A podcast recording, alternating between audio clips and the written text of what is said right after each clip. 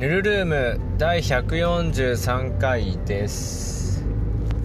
えー、今回は、ま特に何もなかったんですけどあのー、宮崎のゼロベースの支配人のパグさんが早く次取れってうるさいんで取ります。えーと今日何日だ？今日20日ですね。11月20日です。えー、今あのー、僕今引っ越しをしているんですよ。前回喋ったっけ？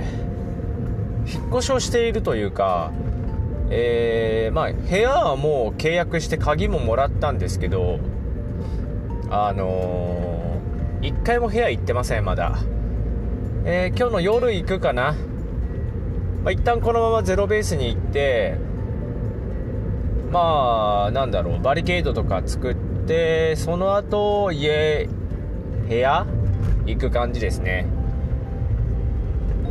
で今日は、まあ、その部屋に必要かなって思うもの、まあ、パソコンぐらいなんですけど、まあ、とりあえずパソコンを移動させようってことでパソコンを若干ばらしつつばらすって言ってもまあディスプレイとかキーボードとか、まあ、その他もろもろを外して、まあ、車に積んで移動しているところです。でマジで、まあ、今回の話取る気なかったんで、まあ、普通に移動してたら激遅トラックがいて今30キロで走ってます。自転車かよ。まあ、そんな感じです。そんな感じで車も詰まってるし暇な撮っております。でまあ僕佐渡原に引っ越しますよと。はい佐渡原の、まあ、あのあそこです。佐渡原のでかい道路のえー、ローソンの三叉路。まあ、大体これで分かる人は分かると思うんですけど、まあ、あの辺です。あの辺にいます。あの辺に引っ越します。で、まあ、今まで無職を貫き通してきたわけなんですが2年ぐらい？2年いったのかな？多分2年ぐらいに無職なんですよ僕。でも貯金もないしで、まあ、今年でいろいろ実家の方もいろいろとクリアになったので、まあ、引っ越しでするかってことで引っ越します。まあその引っ越しの契機としてはまあタイミングとしては良かったんだけど別に僕引っ越すつもりもあんまりなかったんですけど、まあ、この度僕働くことになったんでまあそれもあって、まあ、宮崎にいた方がいいかってことでまあ今引っ越しているわけです。でまあ、ゼロベースから、まあ、ちょっとね、遠くなるのかな、みたいな、その来なくなるのかなって話ではなくて、普通にゼロベースにいます。少なくとも1月、2月ぐらいまでは普通にゼロベースに大体いるっていう状態ですね。まあ、そのゼロベースに行ってる人だと、まあ、ずっと謎だったと思うんですよね、僕の存在って。まあ、最初の方はただのプレイヤーでいましたけど、途中からなんかこの人スタッフですか？みたいな感じになってたと思います。ただあのスタッフではないんですね。少なくとも今まではスタッフではないです。でまあ厳密に言ったらこっから先もスタッフではないんですけどゼロベースの。うんどっちかっていうとドンゲ屋さんの方になるんで。まあなんか結局また微妙な存在ですけどね、結局また微妙な存在です。おおむねスタッフって言ってもいいし、まあ、厳密に言ったスタッフかなみたいな感じでもあります。そんな感じです。なので、えこれからも皆さんよろしくお願いします。ということです、まあ、特に喋ることがないんですけどあなんか通知来た。これ絶対音入ったな今。通知切れるかな今。よっ。あ、違うな。これダメだな。これダメだな。まあいいや。これでいいや。まあ、通知入るけど気にしないでください。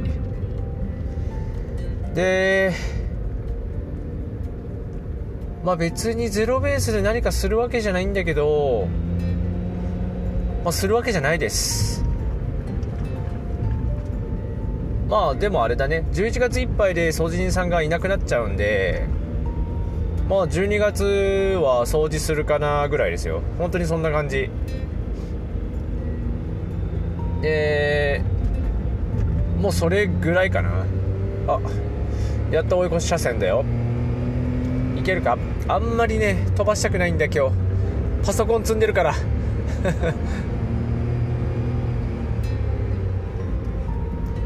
頑張る終電車。終電車だなあれ。電気屋がすげえ頑張ってます。よし。激遅トラックを抜けたんでこれはこれで快適に移動できますね。まあそまあ、一応そんな感じで12月は掃除をやってます。多分。maybe きっとそう。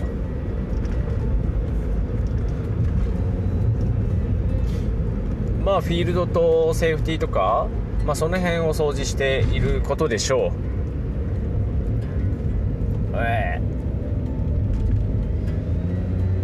んあと何喋ることあるかな？喋ることないんですよ本当に。だから今日撮らねえって言ってんのにさパグさんがさ「撮れ撮れ撮れ撮れうるせえんだ」なんでまあ撮ってるんですけどね。このポッドキャストも何年経った？何年経ったっていうぐらいなんだかんだで年数が経っております。3年目じゃないか？3年目か3年目か3年経ったかなぐらい。です。あ特に何もないんだけどな本当に まあ直近で気になることといえば VSAK?AKVS ですね、まあ、AK 部隊と AK じゃない部隊でちょっとやりませんかということで、まあ、キムさんをキムさんが温度を取って、えー、やるわけですけど、まあ、僕は多分スタッフでいるんでゲーム参加しないとは思うんですけど一応 AK は持っていこうかなと思います。多分誰も見たことない AK です。ドンゲ屋さんぐらいじゃないかなっていうレベルのはいゼロベースでまあドンゲ屋で買ってそのままずっとお家にいるんでそいつを一応持っていこうかなと思ってます、まあ、全然カスタムもしてないしカスタムうんカスタムどころか整備もしてないんでうん動くのかこいつっていう。まあまあまあそんな状態です。まあ屋根裏に置いてたんで、まあ、特に大丈夫だと思うんだけど、まあ、そんな状態ではあります。で、まあ、AK ね。まあそうだな。じゃあ多分何回か喋ってんだけどなんで僕が AK が好きかというまあ僕 AK 好きなんですよそもそも。サバゲーで使う銃は別に AK でも何でもないロックリバーのレプリカモデルを使ってますけど根本としては AK が好きです。AK が好きというかこれまた微妙だね。AK のまあ AK じゃないんだけどサイガとか VSS とかが好きなんですよ。でなんでそれが好きかって話をしますね。しますねの前にもうすぐコンビニ着いちゃうんでそこまでに圧縮して喋りたいと思いますえっと2008年に、まあ、話変わるんですけど2008年に発売されたストーカーというゲームがあります。えー、STA、L、スタル、KER ゲームなんですけど、えー、まあ、そのゲーム僕やってるんですよ。今もやってるレベルで。で、まあ、まあ、もうすぐ新作が出るんですけど、もう何年ぶり ?10 年以上ぶりに新作が出るんで、僕はワクワクしているわけなんですけど、まあ、ストーカーというゲームがあります。えー、舞台はウクライナですそうなんです実際は去年とかに発売されるんじゃなかったっけな？だったんだけど、まあ、ウクライナの例のあれで残念ながらどんどんどんどん延期されてますエンジニアとかもねウクライナにいる人もいたはずなんだけど今もウクライナから出てそっちで活動してたりとかしてたりまあいろいろあってそのゲームスタジオ自体がまあ、混乱に巻き込まれてるわけなんですけどそれで延期に延期を重ねて多分今年発売されるか来年頭で発売されるかみたいな感じなんですけどまあ、そのストーカーというゲーム2008年に出ました。で舞台はウクライナでまあウクライナでまあその舞台ウクライナかあれ。あれチェルノブイリってさウクライナ？まあチリはちょっと分かってないんですけどまああの辺ですよあの辺。でチェルノブイリ原発が事故を起こしてのは、まあ、そこはねちゃんとした史実なんですけどその後あそこって立ち入り禁止になったでしょ？でゲームの中では秘密裏に研究が行われていてそこで。人が来ないから。でもう一回爆発を起こすと。だったよ。うん。でそれの影響で、まあ、重力異常だなんだっていう異常がこう起きていて、まあ、主人公は、まあ、もちろんゲームの舞台の中ではもちろんその立ち入り禁止区域なんだけど誰、まあ、立ち入り禁止だからゆえこう流れ物がそのゾーンと言われる立ち入り禁止のエリアに入っていくんですね。でそこで独自のまあ何ていうの？なんだろう。コミュニティがこう確立していって主人公は、まあ、記憶喪失でゲームスタートみたいな感じですね。でまあロシアとかのその辺の話なので出てくる武器が、まあ、とりあえず AK なんですよね。マカロフとかさ、まあ、もちろんゲーム内では若干名前が変わってるんだけど、まあ、大体そうなんですよ。海外系のゲームはその後、まあ MOD モッドっていうのでこういろいろ改造ができ、まあ、ゲームをちょっとねいじって遊ぶっていうのができるんですけど、まあ、その中にはもちろん実銃と同じ名前にするっていうモードがあって、まあ、まあまあそれを使ってたりするんで、まあ、銃の名前はまあ正式なものになってるんですけど僕がやるときは、まあ、まあ AK とかばっかり。M4 もね出てくんだよ確か。多分ちゃんと覚えてない。そんだけ印象がないぐらいですね。でそのゲームは何だろうね。非常にリアルって言っていいのか謎なんですけどあのハンドガンもかなりリアルというかリアルな弾道と言っていいのか分かんないけどまあブレブレです。レチクルに一応画面に出てくるんですけどクロクロスヘアみたいのが、まあ、当たら当たらそんなところに飛んでいってねえされ。10m ぐらいでもうあっちゃこっちゃ行ってます。で主人公はそんな世界の中で、まあ、まあ、記憶がないんでとりあえず自分に関連する情報を集めるみたいな感じで、まあ、たまたま持ってた端末に書いてあったストレラックっていうね人を探しに行くんですよ。で助けてもらった武器屋というかまあそのゾーンの中で商売やってるトレーダーの人に名前何だったっけ？シドロビッチのおっさんにあのまあのまあ、ていうの便利屋みたいな感じで使われながら、まあ、その自分についての情報をこう探っていくみたいな話でございます。ね。でとりあえずねハンドガン持たされてギャングがいるって言われてるところに行ってこいって言われるんですよ。まあ人質みたいな感じで1人いるんでそれをちょっと助けてこいって言われて1人で行くってことになります。選択肢というか通常は仲間連れて行けよみたいな感じで、まあ、そのギャングの根城のすぐ近くで溜まってる何人だ4人ぐらいの仲間と合流して4人プラス主人公で制圧しに行くんですけど、まあ、やっぱそこはゲーマーだったらやっぱ1人で行きたくなっちゃうんで1人で行くわけですよ。まあ大変です。ハンドガンが当たらんとはいえ相手方はあの総豆腐のショットガン持ってるんで当たるわけですよ。で出血とかもあるしで2008年にしては AI が若干優秀なんですよ。あの回り込もうとするしグレネードもちゃんと避けるしそんな感じです。まあそんな感じの中でいきなりそこで結構ハードめに戦わされられるんでまあ大体の人はそこで1人で行って後悔するっていうことになります。よいしょ。もうコンビニ通り過ぎてるんですけど全然まとまんなかったわ。で第1作の主人公は結局ストレロックっていうのは誰やねんって言って探した結果自分だったんですよ。自分でなんでやねんってなるんですけどあすげえネタバレするけどもう別にいいでしょ。2008年のゲームだからさ。えっとその研究所っていうのは現在も研究が続いているというか、まあ、装置とかは生きていて半ば自動的に動いてる状態なんですよ。でゾーンの中にいるその流れてきた人たちを捕まえて洗脳し、まあ、記憶を消去してで自分たちの駒に使ってたんですね。で主人公もそれに引っかかってまあストレロックっていうのは、まあ、実際にはそのゾーンって言われる中心地に一番近づいた男なんですよ、まあ、近づいたのはいいんだけど結局捕ま捕まるというか、まあ、洗脳されて記憶ごと消されてで問題だったのは自動的に動いてるようなシステムだったのであの本人を殺せっていう指令を出しちゃったわけですよ。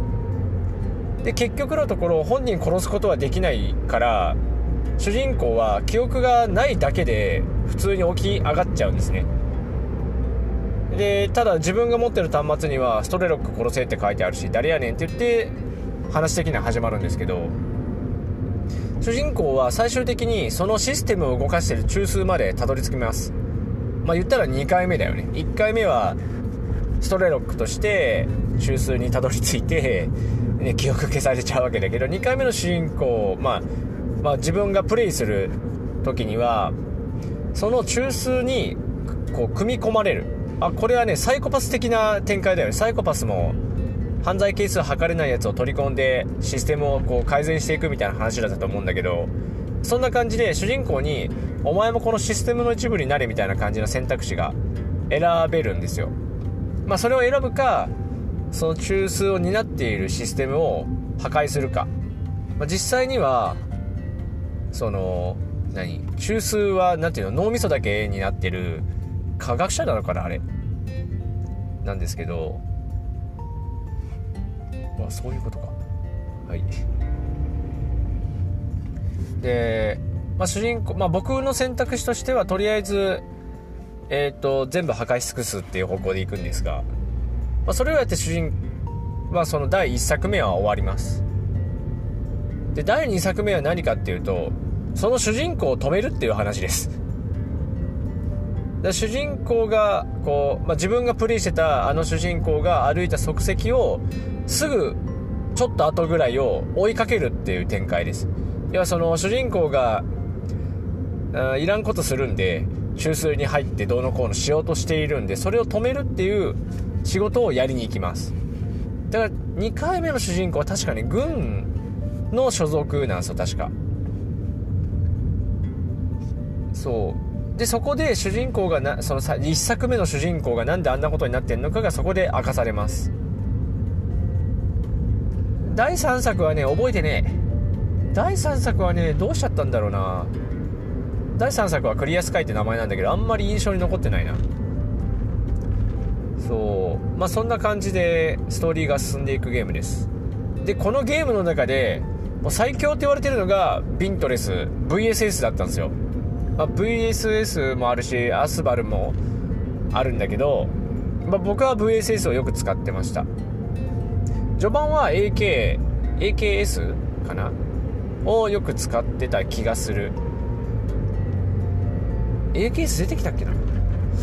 えっとね AK74 は出るんですよ74は出る 74M だったと思うは出てて序盤はそれを使い倒すことになるんですよ。まあ、弾がいっぱい手に入るんで敵が落とすから。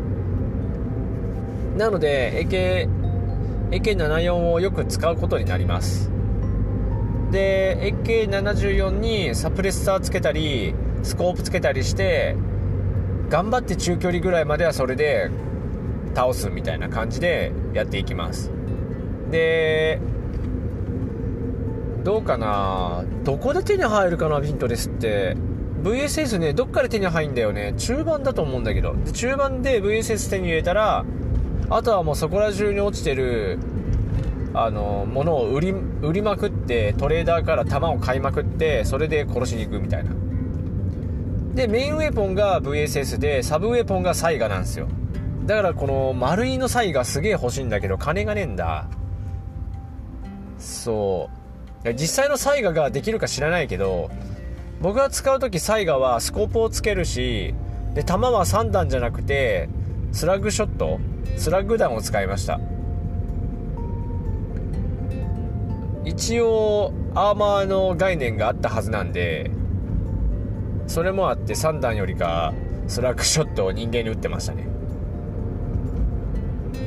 もちろんそのゲーム中に球切り替えもできるんであの非常に簡単に球を切り替えれるのでそうやっぱサイガ強いっすよ。あのサバゲーでサイガも多分強いんですよ。ガスで連射もできるしさ、まあ、威力は落ちていくけど3発出るわ連射できるわで相当強いんだけどゲームの中でのサイガもそこそこそこそこっていうかかなり強くて